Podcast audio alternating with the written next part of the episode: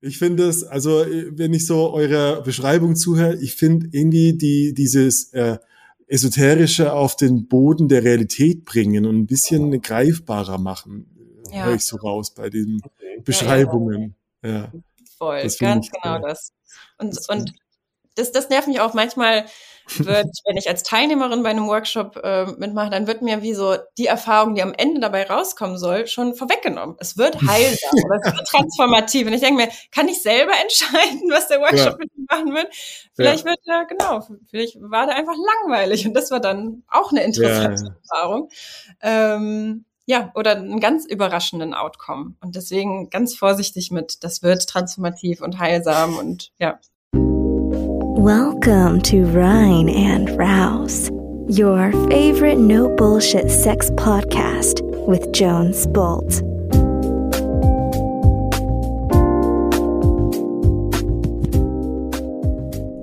Hallo, ihr Sexualwesen Mensch da draußen. Hier ist Jones mit einer Folge gemeinsam mit Lumen Dark mit der Beata und dem Matisse, die gemeinsam mit weiteren Trainerinnen und Trainern in Berlin verschiedenste Arten von Workshops, Begegnungen ähm, bis zu Orgien und Tantra-Ausbildungen machen, die alle ähm, ja sehr eigenartig, sehr unkonservativ, erfinderisch, spielerisch sind und Menschen helfen, ähm, ja, ihre Sexualität, Intimität und ihre Begegnungen anders zu erfahren und sich dabei selbst anders zu erleben. Wir führen ein extrem spannendes Gespräch, ein extrem philosophisches Gespräch über die Bedeutung von Sex ähm, wie wir lernen können, dass es keine gewöhnliche Sexualität gibt, wie wir das ähm, aus unserem Kopf und aus unserem System kriegen, dass wir glauben, dass jeder, jeder draußen den normalen Sex hat, außer natürlich wir. Wir reden über besondere Vorkommnisse in Orgien, wie man ähm, mit und durch Orgien lernen kann, und wie man ähm, alle möglichen sexuellen Erlebnisse with a pinch of salt mit einem kleinen Augenzwinkern erleben kann und dementsprechend ähm, der Sexualität die Schwere nehmen kann. Ja? Und ähm, ich empfehle dir dieses Gespräch wirklich, wirklich ganz zu hören. Das ist wirklich viel Weisheit und Insight über eine ganze Stunde hinweg. Ähm, ich bin, war sehr begeistert vom Gespräch mit den beiden. Wir sind sehr tief, tief gegangen und ihr erfährt einiges über deren Workshops. Wenn ihr mehr über die Rein- und Raus-Workshops und unsere neuen Termine erfahren wollt, dann geht auf www.reinundraus.com. Checkt die neuen Termine, erfahrungsgemäß innerhalb von wenigen Tagen ausverkauft und jetzt gerade frisch online. Daher, ich freue mich dich in Berlin oder sonst wo anzutreffen und wünsche dir jetzt viel Spaß mit dieser geilen Folge. Dein Jones. Beata und Matisse von Lumen Dark, welcome to Rein und Raus. ja, danke. Ich habe euch im äh, gerade eben schon kurz vorgestellt. Ähm, eure euer Instagram-Account sagt, ihr macht Evolving Intimacies, erfinderisches Spiel und experimentelle Begegnungen in Workshop, Performances, Sessions, Vorträge, Gespräche. Hm. Was genau macht ihr? Wer seid ihr? Was macht ihr? Ja, eine gute, gute Frage. Also genau, wir sind Beate und Mathis. Ähm, wir haben uns vor fünf Jahren kennengelernt in ja, einer Art Mekka der kinky sexpositiven Kultur in der Schwelle 7 in Berlin, mhm. die es damals noch existierte, jetzt leider nicht mehr. Da waren wir bei einer Performance, die eine Art Hommage an äh, verspielte Form des Intimlebens ähm, mhm. gefeiert hat. Genau, da haben wir uns kennen und mögen gelernt und gedacht, lass uns doch zusammen Workshops geben. Mathis hat das vor mir schon einige Jahre gemacht. Ähm, mhm. Seine damalige äh, Workshop-Partnerin genau. äh, zog dann nach Brasilien, aber einige Workshops standen an und ich war noch äh, ganz, ganz, ganz frisch in der Szene, also so wie aus dem, wie aus dem Ei gepellt und äh, mhm. reingeworfen und habe Blut geleckt und hatte auf jeden Fall Bock, ganz viel zu erleben. Mhm. Und äh, ja, war, das war dann echt ein Glücksfall, dass Matthias so mutig war, zu mir zu kommen. Und äh, ich erinnere mich an den Moment einfach dachte so, hey, Beata, ich mache irgendwie in ein paar Wochen einen Fesselworkshop ähm, da habe ich irgendwie einmal in meinem Leben Seile in der Hand gehabt. Willst du nicht meine Assistentin sein? ähm, und ich dachte, ja, perfekt, let's do it. Und dann habe ich da wieder ins kalte Wasser geworfen, bei diesem Workshop assistiert.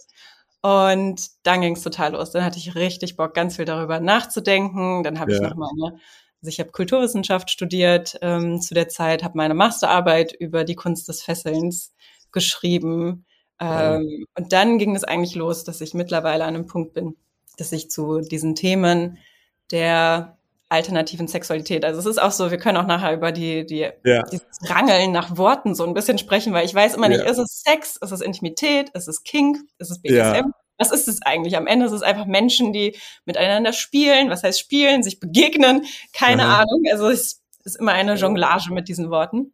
Ja. Also ich äh, schreibe ganz viel zu diesen Themen, schreibe meine Doktorarbeit auch gerade zu solchen Themen, auch später noch. Doktorarbeit. Doktorarbeit ja. klingt, klingt spaßig in dem Zusammenhang. voll, voll, genau. Und dann machen ja. wir eben diese Workshops zusammen. Und wer bist du? Ja, Matthias, wie kommst du dazu? Ja, ich äh, will vielleicht noch kurz anschließen, dass ich super dankbar bin, dass ich damals Beata gefragt habe. Das war die beste Sache, die ich hätte machen können.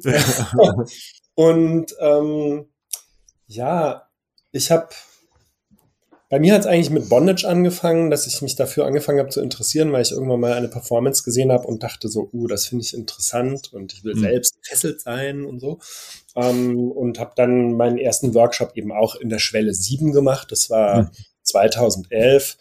Und ähm, und bin so eigentlich auf BDSM und so einen spielerischen Umgang mit, mit Intimität und Sexualität getroffen. Aber was für mich dabei, glaube ich, auch entscheidend war dafür, dass ich das wirklich mochte und so dabei geblieben bin, war, dass dort ähm, sich viele KünstlerInnen und mhm. Menschen, die irgendwie auch einen akademischen Zugang zu den Themen hatten, getroffen hatten. Felix Ruckert selber, der das leitet, hat auch diese Themen immer auch irgendwie philosophisch auch durchdrungen, weil er die auch für mhm. seine konzeptionellen Tanzperformances und so genutzt hat. Und dann gab es aber Bodyworker dort. Es gab Leute, die eben Tanz und Performance und Theater gemacht haben. Ähm, Tantriker, Sexworker und diese ganze Mischung hat, hm. ja, die, die hat mich angezogen. Ich habe selber Literaturwissenschaft studiert. Ähm, hm. Ich habe auch im Kulturbereich gearbeitet, auch als Produktionsleitung für eine Tanzkompanie und äh, für ein Ensemble für zeitgenössische Musik mal. Und dieser, dieser künstlerische, reflektierte, konzeptionelle Zugang zu diesen ganzen Themen, der mhm. hat mich total interessiert und fasziniert. Und ich hatte immer das Gefühl, ein Stück weit, ähm, ich kann Dinge, die ich in meinem Literaturwissenschaftsstudium, die ich irgendwie durch Theorie mhm. und Philosophie über Körper und Wahrnehmung gelernt hatte, mhm. plötzlich wurden die, wurden die greifbar und plötzlich wurden die erfahrbar in, mhm. in diesen Übungen und, mhm. und Dingen, die man da gemacht hat. Und das fand ich, das war faszinierend für mich. Und dann habe ich meine damalige Partnerin, mit der ich Lumen Dark gegründet habe, Clara Lumen, mhm. äh, dort auch kennengelernt in der Schwelle 7. Die war selber Tänzerin und Choreografin oder ist Tänzerin und Choreografin und ähm, ist auch, die hat, glaube ich, so seit ihren Teenagerjahren immer schon Philosophie gelesen und so. Die war auch also auch voll von Reflexionen über diese ganzen Themen und warum macht man mhm. das überhaupt und was bedeutet es für das Leben und für die Wahrnehmung der Welt und so. Und das ist auch der Grund, da will ich jetzt irgendwie drauf zurückkommen, das ist auch der Grund, warum ich Beate gefragt habe, weil ja ich selber als Literaturwissenschaftler, das habe ich auch immer schon so, das war immer an der Schnittstelle zu Kulturwissenschaften auch, so wie ich das an der Universität gelernt habe. Und dann war es immer dieser auch irgendwie intellektuell und kritisch reflektierend geprägte Kontext, in dem ich mhm. ähm, diese ganze BDSM und Sexualität und die Auseinandersetzung damit verstanden habe. Und dann mhm. plötzlich wusste ich, ich brauche eine neue Kooperationspartnerin. äh, ähm, weil sich äh, meine Partnerin Clara leider verabschiedet hat nach Brasilien und die Arbeit auch nicht mehr machen wollte. Und dann habe ich mhm. gesehen, so, oh, Beate, die ist Kulturwissenschaftlerin, die schreibt gerade übers Fesseln und sie ist super nett. Und dann ich sie gefragt und es, mir hätte nichts Besseres passieren können. Mhm. Ich, find, ich fand das so spannend, ähm, jetzt gerade wo du sagst, mit dem ähm, diese, diese, diese Theorien oder die Philosophie irgendwie körperlich zu erfahren. Ich habe einmal ein Interview gesehen mit Felix Ruckert und es gibt, da gibt es ja nicht so viele mit Felix, äh, zum Thema Shibari. Mhm. Ja. Und in dem, in dem sagt er, also out of nowhere, äh, die, die Interviewpartnerin fragt, was ist so das Besondere daran? Also einfach nur da rumhängen, was ist denn das Ding? Und er sagt, Identität ist, wie du gelernt hast, mit Schwerkraft umzugehen. Ja. Und mir ja. hat das Hirn weggeblasen. Mhm. Und ich dachte so, das ist echt spannend, ähm, äh, wie viel äh, Philosophie dadurch wirklich greifbar werden kann für eine Person, also wenn es dann auf die Identitäts- oder die Persönlichkeitsebene geht. Ja. Und ich stelle mir ständig, ich stelle ich stell mir ständig die Frage, ist Sex für uns zu bedeutungsschwanger oder zu wenig bedeutsam? Ja, das ist total, das frage ich mich auch ganz oft. ähm, ja, also ich glaube irgendwie beides. Und das ja. ist wichtig, auch beides auf dem Schirm zu haben. Das ist mir ja. dann als ich dann anfing, ähm, neben der Schwelle eben noch ganz viele andere sogenannte sexpositive oder sexfreundliche Orte aufzusuchen, ähm, ist mir aufgefallen, okay, da, da ganz viel Empowerment, also Selbstermächtigung und Freiheit, lass uns befreien von der Scham und so weiter mhm. und so mhm. fort, funktioniert ganz viel mit dem Denken von unsere Gesellschaft, die ist so repressiv, was das freie mhm. Ausleben von Sex eigentlich angeht. Es gibt zu viele Tabus und es gibt zu wenig Reden über Sex. Und das mhm. war so, dass eine Seite in mir immer sagte, ja, ja, auf jeden Fall. Und die mhm. andere war so, Moment mal, irgendwie bin ich aber auch so ein bisschen überreizt und überflutet eigentlich von ganz viel Sex. Und es gibt ja auch ja. ganz viele Anforderungen an mich. Äh, weiß ich nicht, also schon als ne, schon als Kind allein die TV-Movie irgendwie durchzublättern, die auf, auf dem ganz einfach auf dem Kaffeetisch meiner Eltern lag. Auch da gab es irgendwann die Rubrik Liebe und Sex. Ja. Also überall, also auch in den Mainstream-Medien ist ja so Tipps und Tricks und arbeite an dir und verbessere dein Sexleben und ja natürlich Werbung, die mit Sex funktioniert und Sex-Sales. Also irgendwie dachte ich schon, Moment mal, also irgendwie ähm, ist es beides. Ähm, ja. Und wie schnell wir uns auch identifizieren, auch durch, ne, was ist meine sexuelle Identität, auf wen mhm. stehe ich, wen begehre ich, wie orientiere ich mich, was ist meine sexuelle Orientierung, wie mhm. viel darüber funktioniert, so ein, ja, so ein Verständnis von sich und auch ein Wert von sich selber zu haben. Mhm. Also auch so, ne, also ich, ich, glaube, es gibt sowas wie erotisches Kapital, auch von wer gibt wen ab und wer wie mhm. viele und wie oft hatte ich gerade Sex. Das passiert ja. leider auch irgendwie in der Szene, in der wir unterwegs sind. Ja, ja. Da auch ein Druck entsteht und auch ganz viel Frust, wenn das dann nicht klappt. Anstatt so ein bisschen zu gucken, so, pff, was, was gibt's eigentlich noch so neben Sex? Weil dann ist es doch sehr überreizt, was auch noch mir einen Wert gibt oder was auch mir wichtig ja. ist. Und will ich gerade eigentlich Sex oder will ich gerade einfach einen Krimi lesen und ist das nicht auch gleichwertig? Ähm, ja. Warum hat das andere so ein bisschen klein gemacht oder als weniger aufregend oder ja, weniger? Oder, oder muss ich Sex wollen oder will ich Sex ja. müssen? Genau. Ich glaube, Sex ist immer, ich, ich glaube wirklich insgeheim hat jeder so eine Art von dieses, dieses, du hast es genannt, so erotisches Kapital. Ja, ja. Ich glaube, jeder hat so eine Art von, äh, äh, also Sex ist für die meisten Menschen irgendwie so eine Projektionsfläche von ganz vielen Ängsten und Unbeholfenheiten und so. Und ich glaube, insgeheim denken sehr viele Menschen, dass alle normalen Sex haben, außer sie. Ja. so diese, dieses so, nee, nee, mit mir, mit meinem Sex muss was komisch sein. Die anderen haben ihn ja alle oder freier oder spielerischer oder leichter. Warum sind bei mir diese ganzen Ängste und Triebe und Süchte und so weiter? Ja. Ähm, ja. Ich glaube. Das ist ein total wichtiger Punkt. Ja, dass ich ja. auch mal, also manchmal stelle ich mir vor, wenn wir so mit darüber sprechen, klingt Sex, als wäre das so ein eigenes Wesen, so ein kleines ja, Tier ja. oder so. Und dann ist so, ähm, bei mir löst sich da sowas aus von das arme, der arme Sex, so, auf den wird so viel geladen und so viel drauf projiziert, was der alles ja. für uns machen soll, wie glücklich der uns machen soll. Und boah, da ist eine ganz schöne Last auf den Schultern vom, vom armen der, Sex. Das, der arme Sex ist fast schon der arme Mensch dahinter, stimmt's? Ja, diese, na klar. Ah, diese Gewalt, diese Ladung. Und ich fand so, was ich an euren Events so erfrischend finde, wenn ich allein schon die Titel lese, ich, also es kommt so rüber, als würdet ihr in der Sache gegenüber sehr undogmatisch rangehen. Ja, ganz wichtig. Ist, ist das der Grund dafür, dass ihr sagt, wir müssen da Spiel und Leichtigkeit wieder reinbringen, damit es ja. eben nicht dieses bedeutungsschwangere. Ne? Mhm. Also Oder? ich glaube, ich glaube, dass also das, was mir jetzt als erstes einfällt, ist, dass ich glaube, dass wir beide ganz sicher keine Lust auf Klischees haben eigentlich. Und dass irgendwie der Versuch, undogmatisch zu sein, irgendwie auch einer ist, erstens so Klischees und zu, zu un, ungenügenden Erklärungsversuchen oder, oder zu schnellen Erklärungen, die irgendwie, irgendwie das einfach wegzunehmen. Ich glaube, wir haben mhm. beide Lust, irgendwie eher gemeinsam mit den Teilnehmenden irgendwie drüber nachzudenken und zu gucken, was bedeuten die Dinge. Und wenn man irgendwie dann, und ich finde, es fängt schon bei Titeln an, wenn man die irgendwie so macht, dass alle sofort ein Bild haben, ah, da ist der nächste Tantra-Kurs irgendwie so, dann, mhm.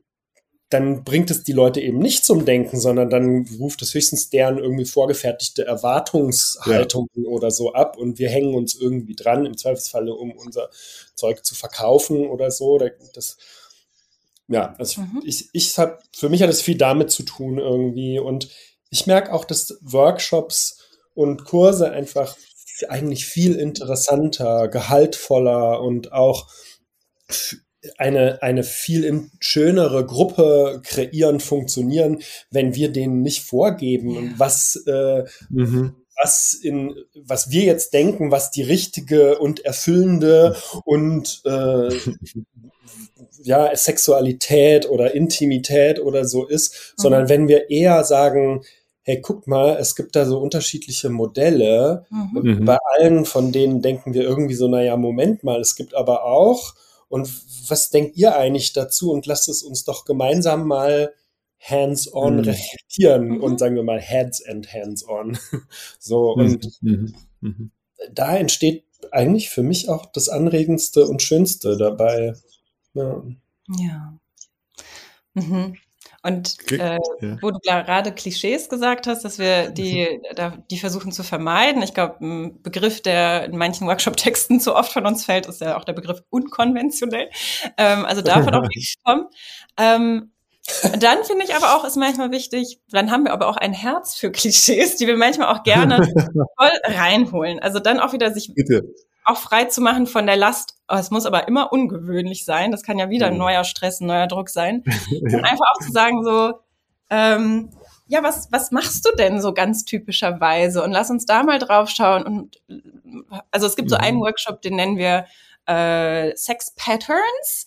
Ähm, mhm. Das ist eigentlich ein mhm. Workshop-Modul, ähm, das, das in vielen unserer Workshops ab und zu vorkommt, ähm, wo es darum geht, dass die Teilnehmerinnen und Teilnehmer in sich, also in einer angeleiteten Introspektion, ein bisschen hochholen sollen, was sind so die typischen Verhaltensweisen, Muster, Bewegungen, Gesten, die sie beim Sex machen. Auch, dass man ein bisschen merkt, so, oh, das mache ich eigentlich ziemlich oft. Das ist irgendwie ja. vielleicht auch dieser eine Trick, der immer funktioniert. Also ja. es ist eine Art von Klischee. Und dann kann man auch sich ähm, überlegen, woher kommt es eigentlich? Habe ich das irgendwo in einem Film mal gesehen? Oder mhm. habe ich das bei einer Sexparty mal bei jemandem beobachtet und einfach kopiert und äh, ähm, mhm. angewandt? Und dann nicht zu sagen, werd das los, weil du willst natürlich immer frei von Klischees sein und ungewöhnliche Sachen machen und immer neue Sachen machen, sondern nee, nee, mach das jetzt mal und wertschätze, dass du so ein typisches Muster in dir hast und so ein Klischee hast. Ah, und schau okay. mal auch, woher kommt das? Warum benutzt du das? Wofür steht das? Und dahinter zu schauen, ähm, gibt dir das Aha. Sicherheit? Ähm, ist das wie ein Anker, an dem du dich festhalten kannst? Oder ist es einfach so, ist doch super. Wenn die andere Person davon immer beglückt ist, dann, dann benutzt es halt. Ähm, und dann lernen die Leute auch so, ach so, ich muss gar nicht mhm. den Ratgeber immer zu lesen mhm. und jetzt die neuesten Sextipps und Tricks anwenden, sondern ich bin schon so reich an meinen eigenen Sextipps ja. und Tricks. Und der Clou ist einfach, ja, wie so auch eine Doktorarbeit über sich selber zu schreiben dadurch. Also so ein bisschen wie, ich erforsche mich selber, indem ich wohlwollend neugierig schaue, was mache ich eigentlich so und warum mache ich das? Ähm, mhm. Das mögen wir, glaube ich, sehr gerne bei unseren Workshops das, das klingt, also das kann ich mir gut vorstellen, dass es auch äh, auf der anderen Seite wirklich sehr konfrontativ für die Person sein kann, weil ja. sie ja dadurch, also tatsächlich sowas wie ein Komfort ihres, ihres Patterns, ihres Musters verlieren könnte. Und, und da ist ja diese Ungewissheit, was passiert denn, wenn ich mein Muster nicht mehr bedienen kann? Mhm. Und das ist natürlich krass, wenn, wenn ich dann in den Workshop komme, wo ihr ähm, ähm, auch nicht ein, ein, mir das bessere Muster vorschlagt, sondern sagt so, okay, was ist denn deins, oder was ist denn das, was dich wirklich befriedigt oder, oder excited oder neugierig macht? Das kann erstmal ganz schön, also das ist auch schon eine Persönlichkeitsentwicklung, die ihr da anbietet. Ja. Und man macht sich ganz schön nackig. Also das ist wirklich, und die anderen gucken jetzt, ich glaube, ein bisschen der Clou ist, es ist auf jeden Fall konfrontativ, ähm, aber wir sind ja. alle im gleichen Boot. Also das ist so, das ist, glaube ich, auch da, wo, wo ich manchmal da sitze und mich so umschaue auf, und einfach gucke, was meine Schäfchen irgendwie machen, als äh, wenn ich es wie so eine Herde habe an ja. Workshop-Teilnehmerinnen und Teilnehmern. Ähm, und alle zeigen sich und machen sich so nackig, eben auch irgendwie seelisch, und aber ja. alle machen das. Und dann ist so, mhm weil wir alle da drin sind, schaut man sich um und ist so gerührt von, oh, Was alle Zirkus, in ihren Mustern und sind auch so ein bisschen ungeschickt damit oder manchmal klappt es auch voll und wir unterstützen uns gegenseitig bei, oh, voll gut, das lerne ich von dir, das gucke ich mir bei dir ab und dann merkt man auch, oh, toll, mein tolles Movement, was ich hier mit der Hand mache, die ich immer typischerweise unter die Hüfte der anderen Person klemme, das findet die andere Person habe jetzt wie so einen Stempel und die anderen machen das jetzt, weil die das bei mir gesehen haben. Also es ist eine Reise, es ist ein Prozess. Ja. Ist auch, ich finde es schön, weil, also ich stelle es mir vor, in so einem, wenn ich in so eine Runde gucke, und ich kenne das ja auch über Temple Nights und so, mhm. und das ist so eine, das Entzaubern dieser, dieser Sexualität als etwas, was man, was man meistern könnte oder worin ja. man professionell sein kann oder was, was Schlimmes ist zum Beispiel. Und zu sagen, oh wow, was für ein Spielplatz der Möglichkeiten, keiner weiß, wie es richtig geht. Ja. Finde ich so erleichternd. Okay. Das ist so, ja. okay, wir sind hier alle voll die Testobjekte und wir dachten nur, und da sind wir bei diesem, alle können es außer ich oder alle haben diese befriedigenden, was auch immer Erlebnisse, außer ich. So.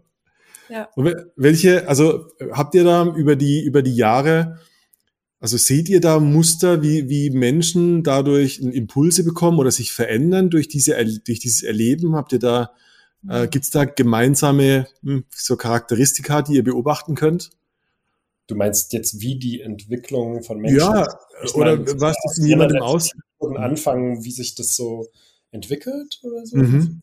mhm. Ja, genau. Also was, was ist so die, wie, wie kann mir das in meiner Persönlichkeitsentwicklung helfen, auf, auf, solche, auf solche Workshops zu gehen? Habt ihr da Erfahrungswerte? Hm. Vielleicht ist auch die Frage falsch gestellt. Ja. Nee, sag ruhig. Also ich meine. der Ausgleich der, der Gesprächsanteile. Ähm, ähm, ich denke daran, ähm, bei unserem letzten Orgien-Workshop am IKSK, ähm, am Ende an der Abschlussrunde, was sind drei Tage, es ist sehr intensiv, mhm. äh, haben viele darüber gesprochen, ja, also einmal, das, das war eine ganz tolle E-Mail, die ich bekommen habe, dass eine Person Sexualwissenschaft studiert hat. Die hat das Zeug mhm. studiert und dachte dann, und trotzdem kriege ich das nicht hin. Also ich habe die Theorien im Kopf, dass es wichtig ist, über seine Bedürfnisse und seine Grenzen zu reden, zu kommunizieren, mhm. offen zu kommunizieren mhm. und so weiter und so fort. Aber dass sie erst durch diesen Workshop gelernt hat, wie das eigentlich geht. Und ich glaube, ein Weg war auch eben genau dieses, ähm, ne, man lernt nicht nur ganz viel Neues, sondern man verlernt auch ganz viel. Man verlernt, oh, love it. Ja. Was man so aufgesogen hat, auch inkorporiert hat, in die Körper reingegangen ist, mhm. ähm, mhm. an Erziehung, Sozialisation und so weiter und so fort. Und diese Workshops sind dann eine Chance von, sich dessen erstmal auch bewusst zu werden, diesen solidarisch liebevollen, wohlwollenden Raum dafür zu haben und einfach rum zu experimentieren, Neues zu machen ähm, und zu merken, okay, ich kann in diese verkrusteten, gelernten Teile so ein bisschen die aufknacken und so einen frischen Wind reinbringen. Ähm, ja. An irgendwas, allein diese Art von Entspannung, die bei den Menschen ein, eintritt. Und dieses zu merken, und wir sind alle in dem gleichen Boot und ich, mir, ich bin gerade, ich mache mir fast in die Hose von Nervosität eigentlich, aber weil wir alle zusammen drin sind, halte ich auch das aus. Ich muss nicht perfekt sein. Ich darf Fehler machen. Ja. Ich scheiter. Ich bin jetzt richtig clumsy und ähm, am rumstolpern und rumstottern und es mhm. ist okay. Da, da, passiert irgendwie was in der in der Entwicklung. Einfach eine Art von, ich lasse mich jetzt mal so ein bisschen in Ruhe mit dem krassen ja. Ne? Ja, ich habe ich habe ja auch auf der Website äh, gelesen, Beata, du schreibst, du, du liebst es, äh, Menschen in andere Zustände zu versetzen oder zu mhm. bringen. Mhm. Ja. Und das ist vielleicht so diese, diese Art von ja, Musterunterbrechung, oder? Ex, wenn ich durch Ekstase vielleicht mich neu erleben kann. Äh, und meine mhm. ganzen Kontrollzwänge nicht mehr funktionieren, weil ich da irgendwie out of control, aber in Container bin. Ja. Klingt so danach. Ja. Ja.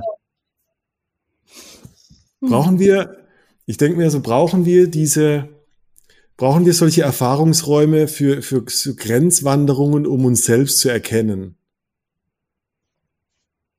So brauchen, brauchen wir jemanden, der uns hilft, an unsere, an unsere Grenzen zu bumpen, damit wir sie überhaupt kennen.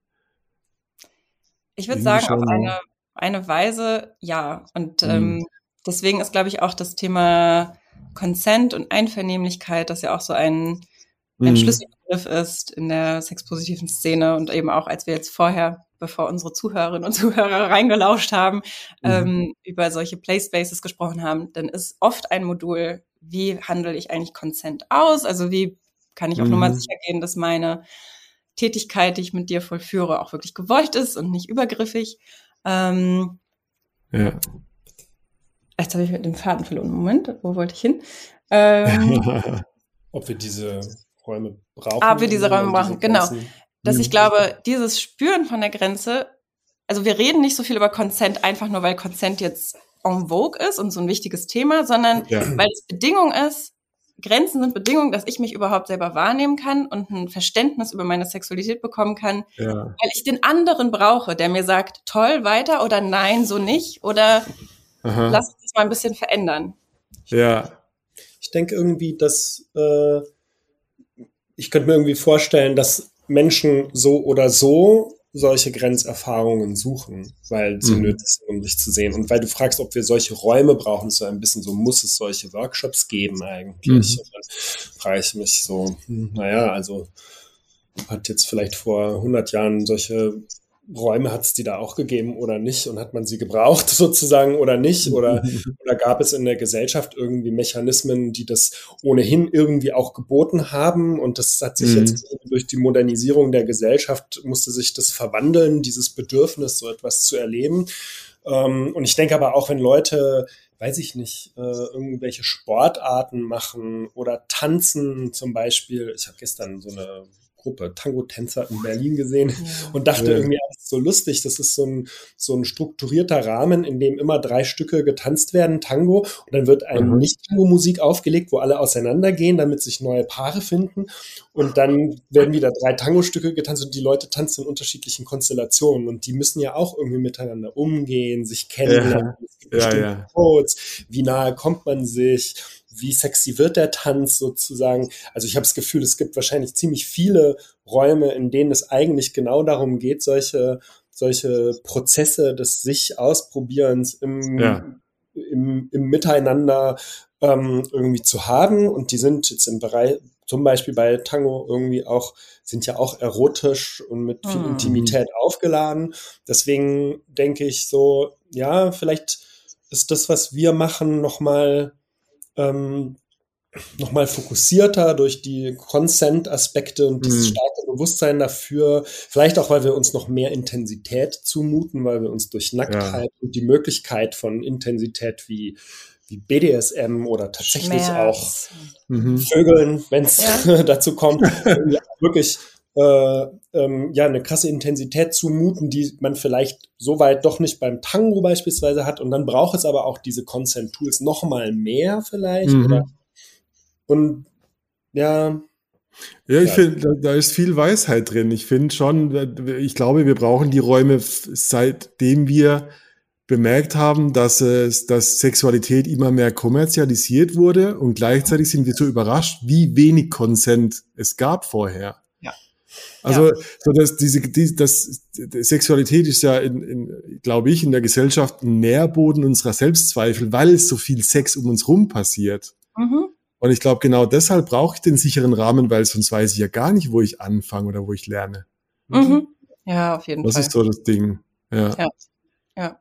Ja, dafür sind die Räume wirklich toll. Auch einfach nur, um zu merken, stimmt, ich bin davon so umzingelt, aber eben von sehr inszenierten, medial durch die Wäsche gegangenen Bildern. Ähm, und dann ist man mal bei so einer Playparty und das ist so fleischlich nah und da sind Leute äh, äh, rein fleischlich meine ich auch jetzt, die, ach so, die sind behaart und picklig und faltig und so weiter und es riecht irgendwie auf eine Art. Also einfach so, so, das ist gar nicht so weich gespült, wie sonst die Bilder irgendwie sind.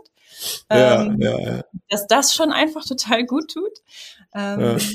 Ah, und so, das passiert sonst halt hinter verschlossenen Türen und plötzlich sind wir einfach alle im gleichen Raum. Ähm, und da passiert auch etwas. Ich, mhm. ich kenne das von mir, also ich wollte gerade fragen, wer kommt denn eigentlich auf eure, auf eure Events? Und ich kenne das von mir, dass wenn ich solche äh, Veranstaltungen lese, also ich bin gerade hier Another Orgy, ähm, Shibari, ihr macht Choreografien, ihr macht äh, Out of the Box, Sensory Retreat und ähm, was, eins habe ich gefunden, Tantra with a pinch of salt und ich kenne den Gedanken so, da gehen doch nur Verrückte hin, das ist doch nichts für mich. Du, so im Sinne von, das ist aber sehr alternativ. Mhm. Kommen dann aber trotzdem ganz normale Menschen oder kommen da für euch, bei euch schon Leute, die sagen, okay, ich brauche eine neue Edge, ich brauche, gib mir mehr Input? mhm. Gute Frage. Mhm. Hey, ich finde aber, dass es auch wirklich bei den unterschiedlichen Workshops recht unterschiedlich ist. Shibari ja. zum Beispiel ist sehr, sehr en vogue gerade. Da kommen ja, ja. Anführungsstrichen ganz normale Menschen. Ja, also, ja. Was auch immer das schon wieder bedeuten soll. Aber und dann, wenn, dann gab es diese Workshops ähm, äh, House of Neurotic Women und äh, On Creepy Old Man and Beyond. Und da ist es dann schwieriger, ähm, Leute zu bekommen, die, aber sie sind dann nicht irgendwie besonders edgy, sondern ich habe das Gefühl, sie sind eher besonders interessiert, weil sie begreifen, ah. was sie wollen mit diesen Themen, äh, nämlich ah, okay. Beispiel problematische Männlichkeit reflektieren und gleichzeitig sich auch fragen, wie geht man damit um und äh, welche Anteile an Creepiness habe ich eigentlich in mir und nicht mm. nur in Bezug auf äh, Männer, sondern auf alle Geschlechter und so. Und dann, das macht total Sinn, diese Reflexion, äh, ähm, gerade wenn man sich irgendwie schon ein bisschen auskennt in diesen sexpositiven Spaces oder halt in den, wo, wo man dann mhm.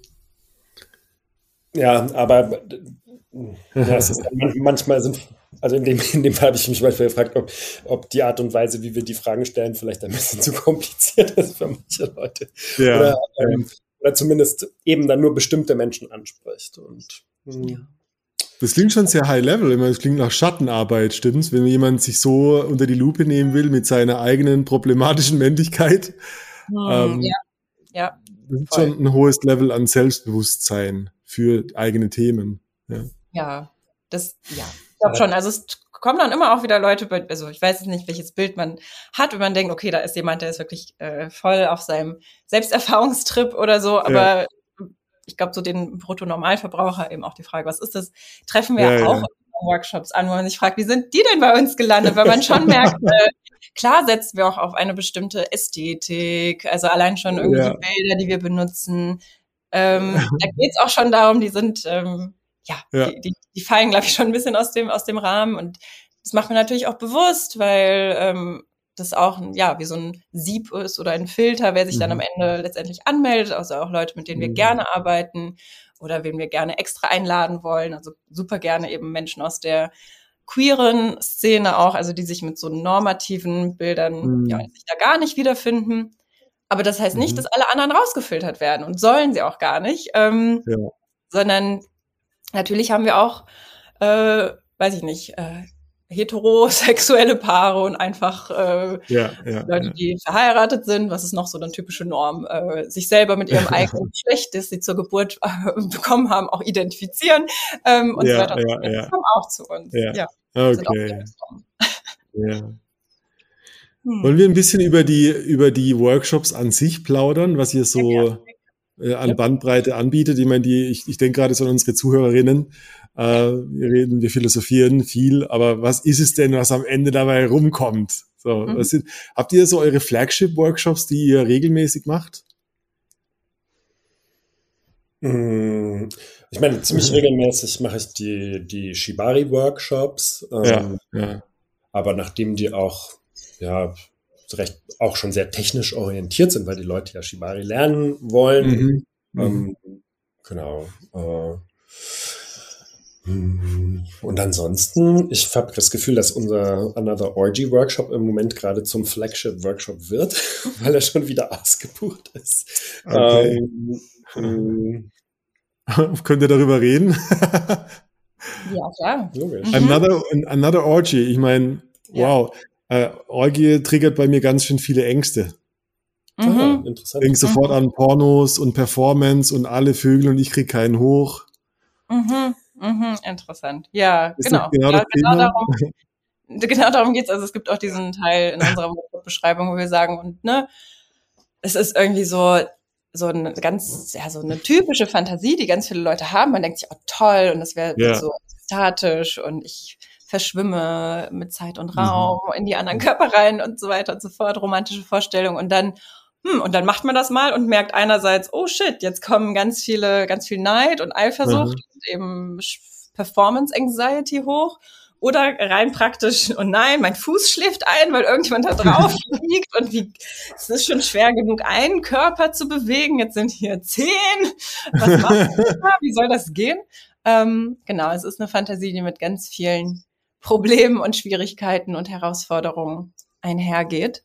Mhm. Ähm, und das ist, genau, das war der erste Workshop, als wir uns kennengelernt haben, Matthias und ich, ähm, Mhm. In der Schwelle 7 lag ein Buch über Orgien aus. Mhm. Ich glaube, da waren einfach, es war so eine Kulturgeschichte der, der Orgien. Ist ja auch so ein, so ein globales Thema in jeder Kultur auf der ganzen Welt und zu jeder Zeit, ne? Mhm. So ein mhm. typisches Bild aus der Antike, die Bacchusfeste, ja. so, ne? Ist ein Klassiker.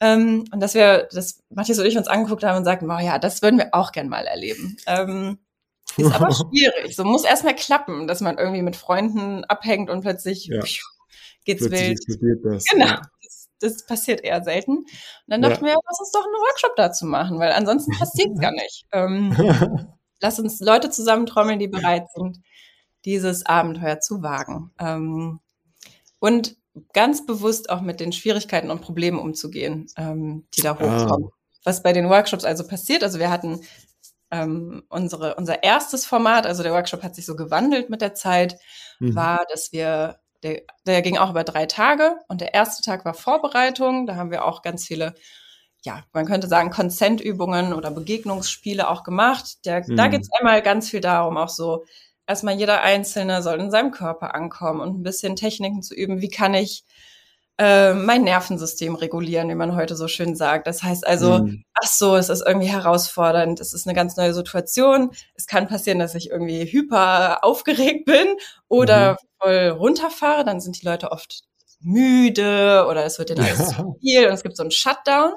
Und mhm. das nicht einfach wahrzunehmen als passiert mir einfach, sondern es gibt Techniken aus dem Bodywork, ähm, die man anwenden kann, um sich zu regulieren, wie man sagt. Mhm. Also einfach den Leuten beizubringen, wie kann man atmen, wie kann man sich selber spüren, äh, wie kann man sich im Raum umschauen, um seinem Körper, das ja auch wie so ein eigenes Tier ist, dass man damit sich rumschleppt, ein bisschen Sicherheit und Geborgenheit ähm, und Zuspruch ähm, zu geben. Mhm.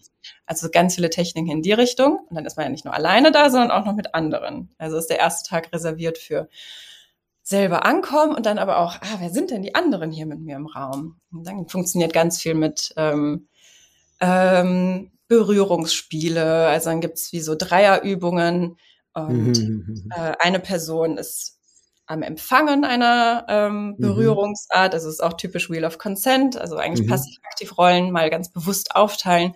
Eine Person empfängt eine Berührung, eine Person gibt aktiv Berührung und sehr spannend finde ich immer, die dritte Person ist sogenannter Witness, also ein Zeuge oder eine mhm. Zeugin, die mhm. einfach nur wahrnimmt, die nicht beurteilt, sondern einfach nur mit den Raum hält, wie man auch so schön sagt, ähm, und am Ende ein Feedback gibt. Und Feedback im Sinne von, weiß ich nicht, ich habe beobachtet, du warst total mutig in deinen Berührungen, aber bei dir habe ich dann gesehen, deine Augen sind dann so zusammengekniffen. War, vielleicht war das irgendwie beängstigend für dich. Stimmt es eigentlich? Also so ein sehr waches mhm. einander füreinander da sein, einander beobachten, aber nicht beobachten wie so Analyse, sondern ähm, mhm. achtsam, aufmerksam, achtsam sein miteinander.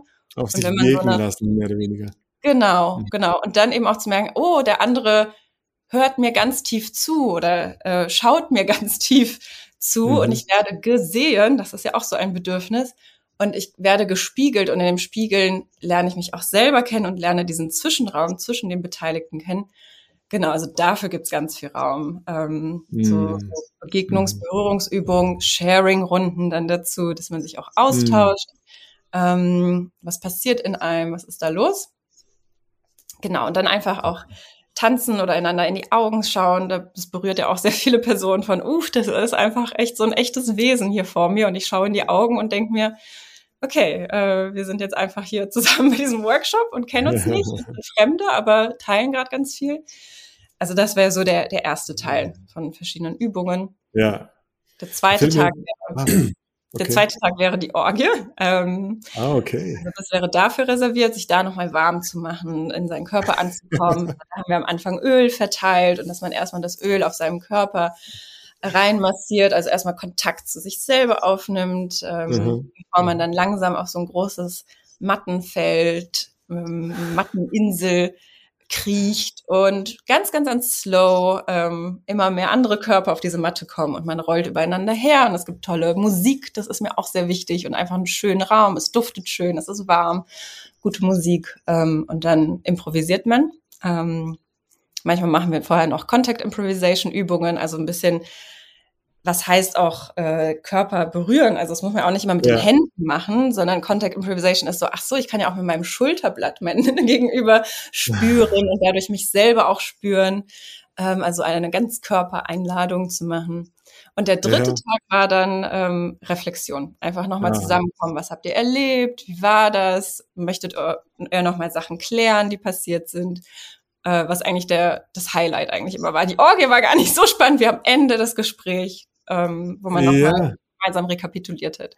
Ich finde das so, äh, also ich, ich bin gerade echt begeistert davon, weil ich, ich habe sofort die Vorstellung gehabt, äh, Du hast am Anfang gesagt, ich denke so an Spannungsmuster. Menschen kommen in eine Orgie und entweder sind sie, werden sie zu overdrive oder werden irgendwie müde, weil es irgendwie so eine Ungewissheit gibt. Und ich dachte mir so, hey, natürlich solche Räume haben auch irgendwie ihre, also da bin ich mein, vielleicht ein Stereotyper Archetyp. Vielleicht bin ich die Caretakerin oder vielleicht bin ich der Clown, der, der so mit seiner, mit der Situation umgeht. Hm. Und dadurch, dass die so eingebettet, also dass die Orgie, der ah. Teil zwei so eingebettet ist, ähm, hat das richtiges, das hat ja fast schon Heilungspotenzial, diese, so eine Situation mal neuer oder bewusster zu erleben und dadurch, das kann ja richtig eine Bedeutung für mich verändern, was eine Orgie eigentlich heißt. Ja. ja. Also es war ja jetzt so, Beate hat ja jetzt eigentlich gerade das beschrieben, was wir zuerst gemacht haben. Mhm. Und wir haben uns mittlerweile ein bisschen für ein neues Format entschieden oder uns ein bisschen okay. wo diese ganzen Aspekte schon auch drin vorkommen. Aber ähm, was schon auch immer interessant war, also letztlich, in, meine, in dem Workshop geht es ohnehin auch darum zu fragen, was ist überhaupt eine Orgie?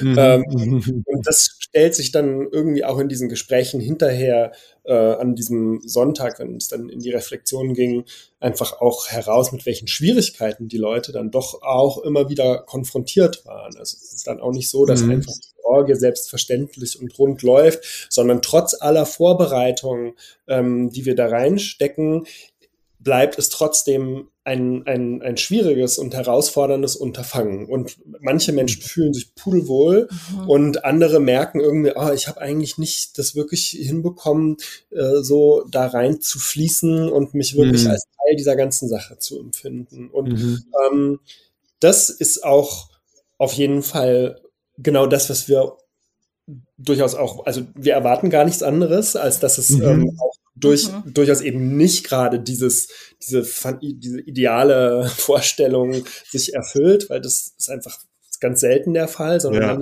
wieder die Frage, wie geht man eigentlich oder wie wollen wir eigentlich damit umgehen und wie mhm. wollen wir darüber reden. Und, ähm, und dann kam uns aber der Gedanke, hm, vielleicht ist so diese Vorstellung davon, dass man diese Orgie vorbereitet, indem man mhm. unterschiedliche Übungen macht, die Leute, den Leuten das richtige Mindset oder so beibringt oder die richtige Sensibilität oder die nötige, besser als die richtige vielleicht. Ähm, mhm. Ähm, das, und dann macht man eine Orgie, die, die, die dann funktionieren muss, dass das vielleicht gar nicht der richtige, die richtige Zugangsweise ist. Und wir haben uns gedacht, ja. wir probieren das jetzt mal anders. Wir üben Orgie, indem wir Orgien machen. Ja. Und, und, Perfekt, ja. Und, und ähm, das heißt, dass wir jetzt sozusagen neu ähm, das so gebaut haben, dass wir eigentlich kleine Orgien sozusagen unterschiedlich strukturierte Gruppenerfahrungen mhm. an diesem Wochenende viermal insgesamt machen. Das, und wir haben das einfach ausprobiert, äh, dann das letzte Mal, als wir den Workshop gemacht haben in Berlin, das erste Mal und haben gemerkt, wow, das ist, das ist so eine gute Strategie, mhm. dass wir den Leuten trotzdem dieses Handwerkszeug geben und dann vier Orgien machen, die alle ein bisschen anders funktionieren und einen anderen Fokus haben, den Leuten auch äh, mehr Restriktionen zumuten. Bei den einen haben sie vielleicht irgendwie noch, sind sie komplett bekleidet beispielsweise mhm. und es geht gar ja. nicht mehr darum, um Sexualität, sondern eher um die Frage, wie begegnen wir uns und so. Und ja, und das war, das war echt ein erstaunliches Ergebnis und ja. dann auch echt spannend, eben nicht nur ein Orgie mhm. sozusagen als Gruppen, ähm, Erfahrung mhm. zu haben und einmal drüber zu sprechen, sondern immer eine Gruppenerfahrung zu haben, drüber zu reden in der Gruppe. Gut. Nochmal eine Gruppenerfahrung drüber reden in der Gruppe. Das hat sich echt auf eine ganz es neue Art total, entwickelt. Das resoniert und, so stark. Ja, und es hat so gut funktioniert, äh, waren wir echt happy und ja. ja jetzt ich habe dieses Jahr, ich habe dieses Jahr eine Orgie erlebt Mhm. Und ähm, ich war, also so, ich versuche gerade die, die, diese, mich reinzuversetzen, wie es gewesen wäre, wenn, also diese vier Orgien antesten.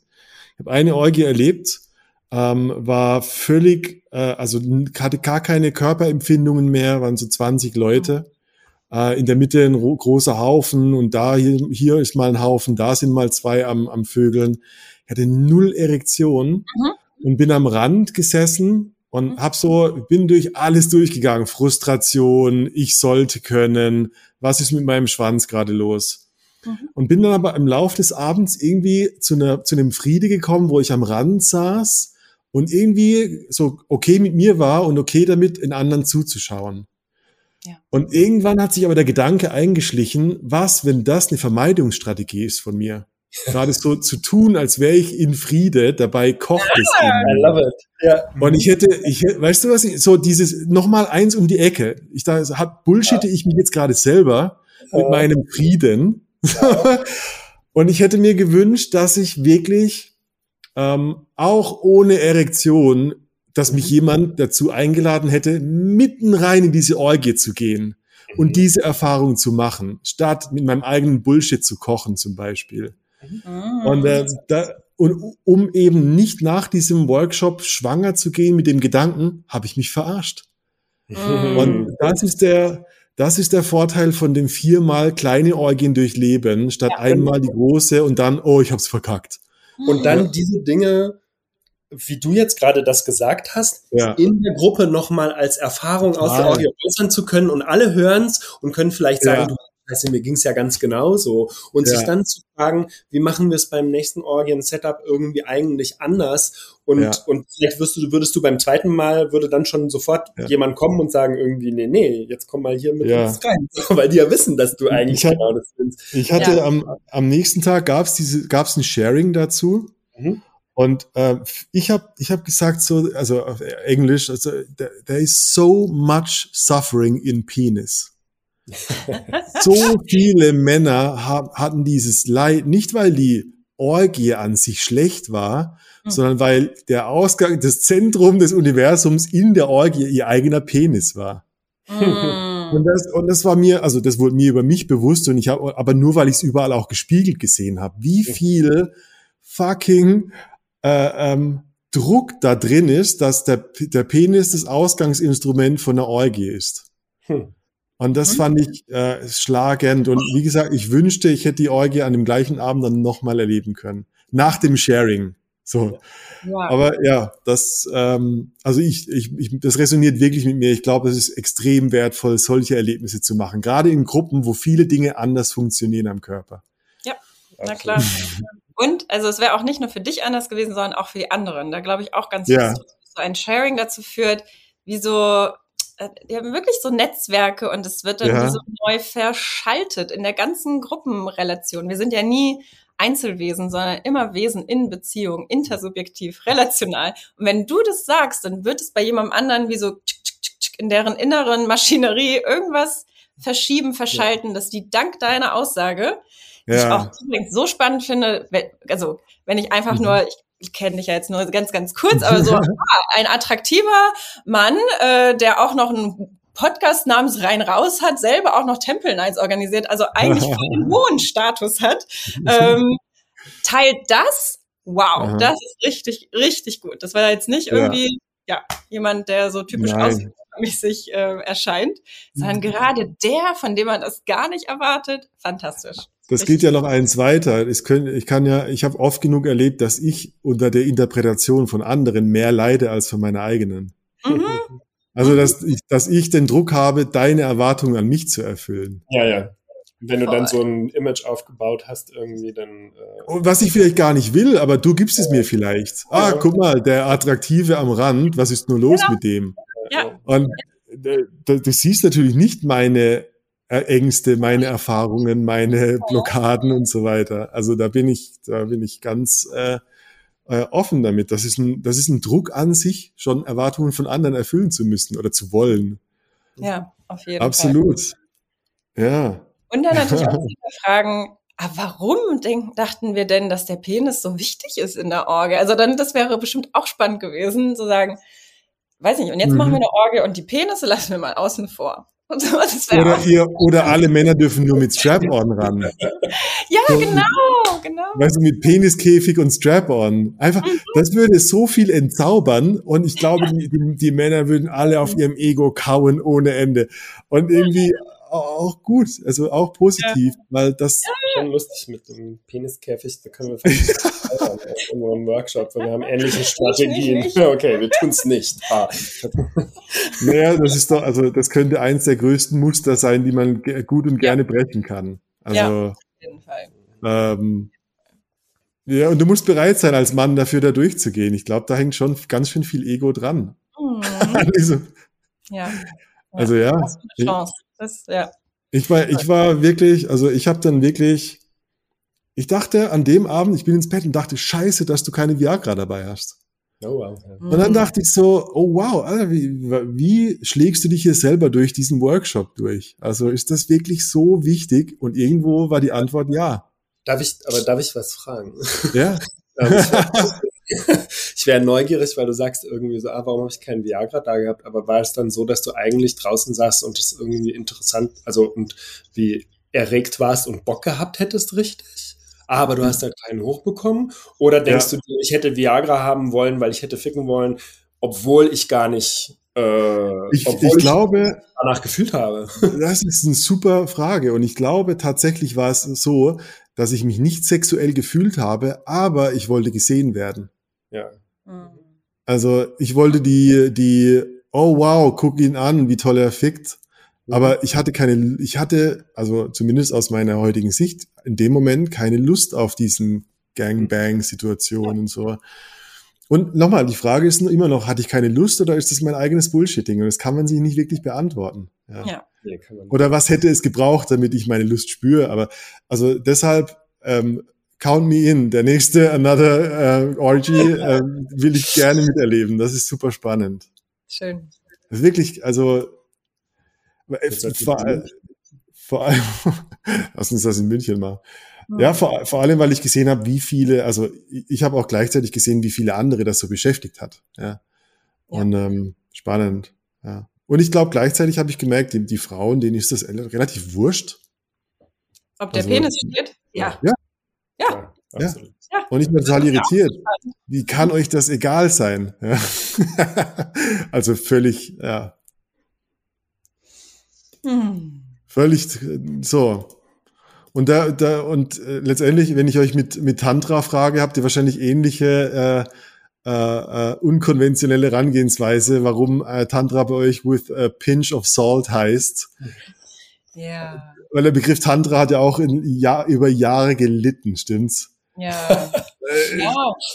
Es ist genau. Also ich habe das Gefühl, überhaupt ist vielen gar nicht klar, was wir da, was, was wir damit meinen, wenn wir, also was alle damit meinen, wenn man diesen Begriff benutzt.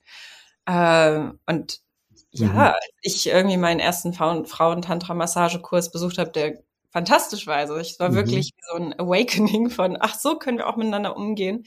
Ähm, ich geweint und war vollkommen gerührt und es war wie so alle Poren in meinem Körper machen sich auf. Aber dass das irgendwie wirklich eine Religion und eine Kultur ist und die kommt aus einer bestimmten Kultur mit einem bestimmten Hintergrund, war mir gar nicht klar. Und dann hab, ist mir auch so ein bisschen das unangenehm geworden, wie wir weiße Westler aus der Wellness-Industrie auf diesen Begriff angreifen. Also wirklich, ja, Stichwort Cultural Appropriation, auch so schamlos irgendwie, okay, wir nennen das jetzt auch Tantra. Ja. Ähm, ja, und dann, die, dann gibt es weißes Tantra und, und, und, schwarzes Tantra und dunkles Tantra und ich kenne mich da auch mhm. nicht so gut aus, muss ich sagen. Ich weiß aber irgendwie so, da ist noch viel mehr hinter und mhm. einfach zu sagen, wir, wir benutzen Tantra with a pinch of salt auch noch, also wir benutzen diesen Begriff, um ein bisschen zu sagen, es ist schon diese weichgespülte oder verwestlichte Version und ähm, dass das gar nichts mehr damit zu tun hat, ähm, was, was die Originale davon sind, was die Wurzeln davon sind. Also wir benutzen diese Wellness-Industrie-Sache. Ähm, with a pinch of salt mit von, ne, mit ein bisschen Skepsis, äh, von, uh, man könnte das, das ruhig ein bisschen vorsichtiger angehen und kritischer angehen oder einfach selbstreflektierter angehen. Äh, mit einem Wissen darum von, mh, mm, okay, was, was, was, was machen wir da? Denn dann einfach with a pinch of salt, weil die Retreats, die ich besucht habe, ja, hm. die basieren auf ganz vielen Ideologien, die wir einfach, ja, schlichtweg problematisch finden. Da wird gesprochen von männlicher Energie und weiblicher Energie, ohne das genau zu definieren. Das wäre ja auch fein, wenn man sagt, ja. bestimmte Polaritätenbild und ähm, dann fallen ganz ja. viele da heraus. Also gerade wenn man das im westlichen Kontext dann auch sagt und weiß, aber wir sind doch mittlerweile weiter. Wir wissen, was heißt jetzt weibliche Energie? Ist es die, die weniger verdient als die männliche Energie? also, was meinst du damit jetzt? Ähm, das sind ja schon ganz andere, das ist ja schon ganz anders angereichert von unserer Erfahrungswelt. Ja, ja, ja. Und ganz davon zu schweigen, dass Menschen, die sich weder mit dem einen noch mit dem anderen identifizieren, sich auch fragen, hm, müssen wir das so zwei aufteilen? Ähm, ja dann, genau, dann werden einfach Begriffe äh, inflationär benutzt von auch das Heilige, ähm, äh, ja, oder das Heilsame. Also heilig und heilen ist dann, dann so große Begriffe, wo ich mir auch denke, was meinen wir hm. eigentlich damit? Und kann das Heilige nicht einfach auch das ganz Profane sein? Muss es dann so als heilig gleich, wenn da eine goldene Buddha-Statue steht, die man jemand bei Nanunana gekauft hat, die auch irgendwie aus wurde? Also hallo? Können wir auf die ganzen Sachen hören? Und müssen wir, muss dann immer Räucherstäbchen und muss immer die ja. gleiche Musik dudeln. Ähm, war so ein bisschen also aus so einem Frust heraus, aber beim Frust wollen wir natürlich nicht stehen bleiben, sondern sagen, okay, was können wir da noch Positives, Freudvolles ähm, ja, ja. aufpacken? Und unsere Lösung für diesen Retreat war einmal ähm, wollten wir auch etwas machen für Menschen, die damit vielleicht mal Geld verdienen möchten. Also wirklich so, ja, wir können ja. jetzt reden über das Heilige und Heilsame, aber am Ende gibt's einfach ganz viele, weiß ich nicht, äh, praktische Anwendungen. die einfach schnell Geld machen wollen und die wissen im Tantra-Massagestudio für eine Tantra-Massage eineinhalb Stunden kriege ich 150 Euro. Besser als irgendwie in einer Kneipe arbeiten. Also wir wissen, das ist auch was die Leute interessiert. Lass uns das doch mal ganz bewusst machen und dann lass uns mal darüber reden. Ähm, okay, jetzt lernen wir hier diese tollen Massagetechniken, aber jetzt reden wir auch darüber, wie geht man mit schwierigen Kunden um, äh, wie macht man seine Steuer irgendwie damit? Ach so, man braucht, braucht man jetzt eigentlich einen sogenannten Hurenausweis oder nicht? Und mhm. darüber redet ja mhm. kein anderes Tantra-Massage. Ja, ja, ja. Sowas auch reinzubringen. Dann natürlich, ähm, genau, irgendwie auch noch unsere verspielten Ansätze von was heißt es, einen Körper zu berühren und muss es immer die gleiche Abfolge geben. Das habe ich auch bei meinen manchen Tantra-Retreats gelernt. Ja, weil ja. sie erst sich vor dem anderen verbeugen, dann ganz lange Eye-Gazing und dann bla blub. Ähm, und dann lieber zu sagen, nee, was, was würdest du gerne in deine Tantra-Massage packen? So, was wäre deine ja. einzigartige Version. Das, darum wird es klingt auch für mich so, ich, ich, mag das, wie du über diese Heilungsaspekte und so redest. Also oft ist, ich, ich denke mir auch oft so, das ist so spirituelles Bypassing auch. Hm, also, äh, also eine Vermeidung und gleichzeitig eine Erwartungshaltung aus einem Wort machen. Ja, ja, äh, auf jeden Fall. Auf jeden Fall. ich finde das, also wenn ich so eurer Beschreibung zuhöre, ich finde irgendwie die dieses äh, esoterische auf den Boden der Realität bringen und ein bisschen greifbarer machen, ja. höre ich so raus bei den Beschreibungen. Ja, ja. Voll, ganz genau das. Und, und das, das nervt mich auch manchmal, wird, wenn ich als Teilnehmerin bei einem Workshop äh, mitmache, dann wird mir wie so die Erfahrung, die am Ende dabei rauskommen soll, schon vorweggenommen. Es wird heilsam oder es wird transformativ. Und ich denke mir, kann ich selber entscheiden, was der Workshop ja. mit mir machen wird? Vielleicht ja. wird er, genau, vielleicht war der einfach langweilig und das war dann auch eine interessante ja. Erfahrung. Ähm, ja, oder einen ganz überraschenden Outcome. Und deswegen ganz vorsichtig mit, das wird transformativ und heilsam und ja. Ja, ja, ich meine, ich mein, ich glaube, eine, eine Strömung haben immer ihre Koryphäen, die äh, mhm. vielleicht ihr, auch ihr eigenes Dogma mitbringen und sagen, um diese Erleuchtung zu haben, musst du durch diese Erfahrung durchgegangen sein. Mhm. Aber ich sehe das mittlerweile so, ja, also die Extreme braucht es, aber ich bin, äh, ich kann mir aussuchen, wem, wem, welchem Glauben ich nachhänge und vielleicht ist morgen mein Guru ein anderer. Eben, ja, voll. Also, hm. Ich finde, also ich, ich finde, es braucht den einen, der sagt, nein, das ist die Lösung. Du musst diese Heilung oder durch dieses Tor durchgegangen sein, aber das heißt ja nicht, dass ich es glauben muss. ja. ja. ja. Schön. Und dass damit immer eine Vielfalt an, an Affekten und Emotionen und Gefühlen einhergeht. Nicht immer nur Pleasure auch, sondern ja, eine, wirklich so lebendig sein. Und das heißt hier auch mal, hier geht was schief, hier bin ich traurig, hier bin ich verletzt, hier bin ich ja. müde und hier bin ich wieder ekstatisch und rauschhaft und einfach nur. Ja, oder einfach nur, ich meine, oder einfach auch mal, ich meine, ich, ich will auch den Container, damit ich nicht ständig irgendwelche ungefragten Heilungsversuche an mir durchgeführt werden. Ja, genau. Oder es ist auch, wo ich immer so als das Objekt, das man irgendwie reparieren muss, mich selber da reingebe in so eine, und dadurch meine Selbstzweifel auch irgendwie ausbaue, habe ich so den Eindruck. Ja. Also ich gehe auf einen, Tantra-Retreat, mit mir muss ja was kaputt sein. Ich sage, was für ein scheiß Ansatz. Mhm. Mhm. Ja, ja, ich bräuchte doch mal Heilung. Ja, ja. ganz ja, wichtiger Gedanke. Genau. Vielleicht war es nur, ich will eine neue, neue Technik lernen, wie ich einen schönen Strich über den Körper machen kann. Absolut. Ja, ja, bitte, bitte heilt mich nicht. Mhm. Mhm. Solche Übungen machen wir beim Creepy Old Man Workshop. Da ist ganz viel. Jetzt berühre die Schultern des anderen, als wärst du ein Tantra-Guru, der den anderen heilen möchte. Nein, furchtbar. Und guck auf jeden Fall diese zwei Sekunden zu lang in die Augen. Ja, ja, genau. Genau. So, und dann sag, und dann sag ihm, das heißt äh, Raum halten. Schön. Oh, wow. Okay. Wir, ja. könnten, wir könnten noch eine Stunde drüber reden, aber ich, ja. ich, will euch fragen über, also was interessiert euch zurzeit am meisten? Worüber würdet ihr gerne mehr reden oder draußen mehr hören? Was ist so eurer Meinung nach, so, was sind so die aktuelle Themen, die euch in, in diesem Rahmen beschäftigen? Mhm. Also ja, einmal vieles, was wir eigentlich schon in unserem schönen Gespräch angerissen ja. haben. Also gerade auch super spannend, dass du das mit dieser, ich war auf der Orgie und dann wollte ich Viagra nehmen und so angesprochen hast. ich schreibe schreib nämlich gerade an einem Buch über, ja, wie so ein bisschen die Lanze zu brechen für die Unlust mhm. und für, ähm, für die Schlaffheit, so ein Lob der Schlaffheit, für ein Lob der cool. gerade stehen. Ähm, und also so ein ganzes Spektrum. Mh, hm, Genau, mhm. in dem äh, Kapitel, das ich gerade schreibe, gehe ich auf so eine Anekdote ein mit dem, mit dem Journalisten Roger Willemsen, äh, der mhm. leider ja schon verstorben ist, aber der hat in den 90ern ein Interview mit Madonna geführt. Und Madonna hatte damals gerade ihr Sexbuch rausgebracht und war so, ja, meine Botschaft in die Welt ist, schäm dich nicht, express yourself. Und dann hat Roger mhm. Willemsen diese spannende Frage gestellt, hm, hast du auch eine Botschaft für die Impotenten? Und sie konnte darauf gar nichts sagen. was, was willst du von mir? Und genau auf diese Frage haben Sie auch eine Botschaft für die Impotenten, versuche ich, glaube ich, so liebevolle, neugierige Antworten zu finden, die eben nicht pathologisieren, die nicht sagen, Da ist ja. was kaputt und muss wortwörtlich ja. wieder gerade gebogen werden. Ja. Ähm, und damit meine ich jetzt auch nicht nur die Erektionsdysfunktion, sondern wirklich so, ne, das höre ich auch immer wieder. Ich habe Freundinnen und Freunde, die über alles schamlos sprechen, aber mhm. nur hinter vorgehaltener Hand so, boah, krass, ich hatte seit mehreren Monaten keinen Sex mehr. Stimmt irgendwas mm.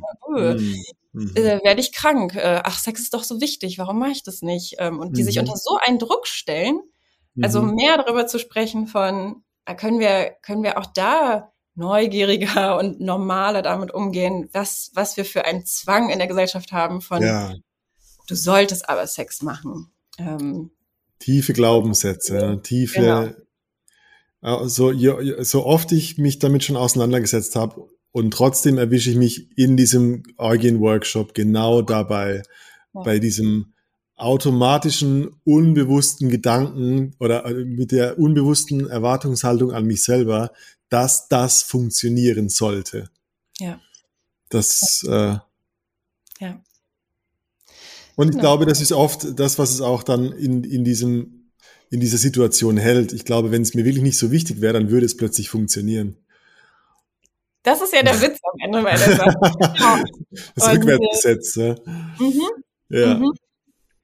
Genau, entweder gibt es mhm. dieses, es dreht sich dann um, oder man lernt ganz neue äh, Sensibilitäten mhm. in seinem Körper kennen, also ganz neue Gefühle plötzlich. Es gibt äh, einen Workshop, den ich dazu ganz, ganz schön finde, äh, oder eine Workshop-Übung, mhm. die ich das letzte Mal, letzte Jahr auf einem Festival ähm, erfahren habe. Ein, mhm eine Workshop-leitende Person namens Swan ähm, hat diesen Workshop angeleitet und es ging darum, Genitalien, primäre Geschlechtsorgane zu berühren und zu massieren und die Person, die das empfangen hat, sollte aber, sobald Erregung, Arousal und Lust hochkommt, mal probieren, das wegzuatmen. So und so, nee, es geht jetzt hier nicht um Lust und Ekstase und Desire, sondern so, pff, ja. atme jetzt ganz Aha. tief und versuche jetzt einfach nur da reinzuspüren und was anderes wahrzunehmen als Erregung. Ja.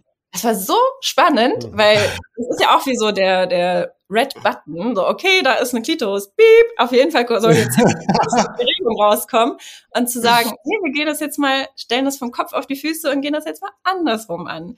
Was spüre ich dann noch jenseits von diesem, was ja manchmal auch eine Übersprungshandlung sein kann von, ich flute jetzt alles mit Pleasure und mhm. vielleicht, weil mir das auch alles zu viel ist, ähm, und zu sagen, okay, wenn ich da jetzt mal auf was anderes achte, was nehme ich da eigentlich noch wahr? Und für sowas, für sowas mehr Raum zu geben, weil wir sind mhm. so fokussiert auf, mhm, mhm, mhm. auf jeden Fall geil, auf jeden Fall Pleasure, auf jeden Fall soll es schön werden. Ja. Und Vielfalt an.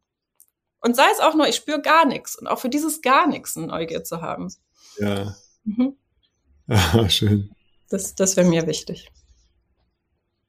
Hm. Matthias, hattest du noch eine Ergänzung? Ich überlege, ich glaube, dass ich irgendwie, ich habe mir dann am Ende gedacht, so irgendwie, ich habe nicht, ich, ich mache mir nicht so Gedanken darüber, worüber denn in dieser Gesellschaft mal geredet werden sollte. Das ist für mich irgendwie nicht so relevant.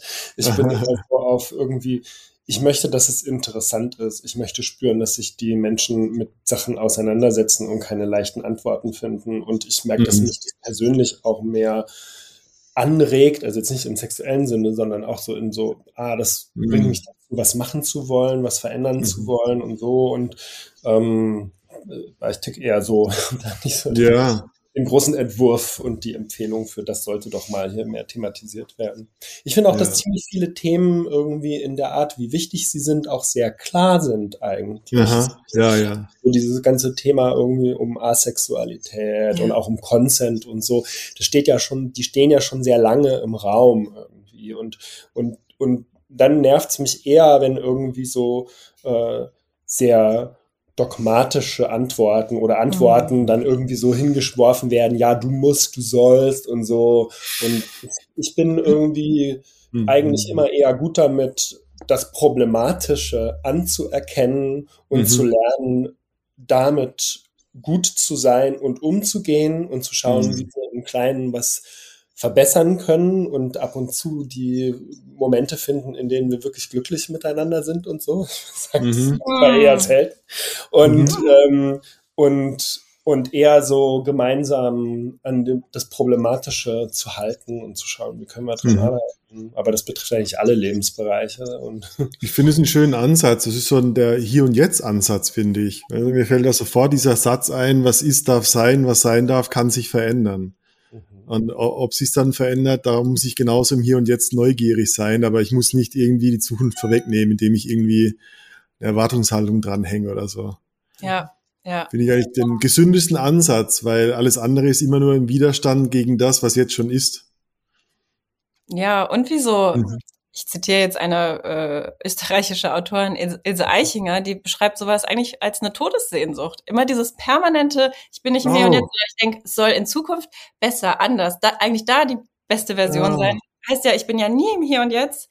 Und das ist wie so eigentlich, will gar nicht mich auf das einlassen, was die wie, wie ich mich hier vergegenwärtigen kann. Und das wow. daran denke ich immer. Wieso? Das ist eine Todessehnsucht. Ich habe Gänsehaut bekommen, weil da ist echt eine, da steckt echt eine Wahrheit drin.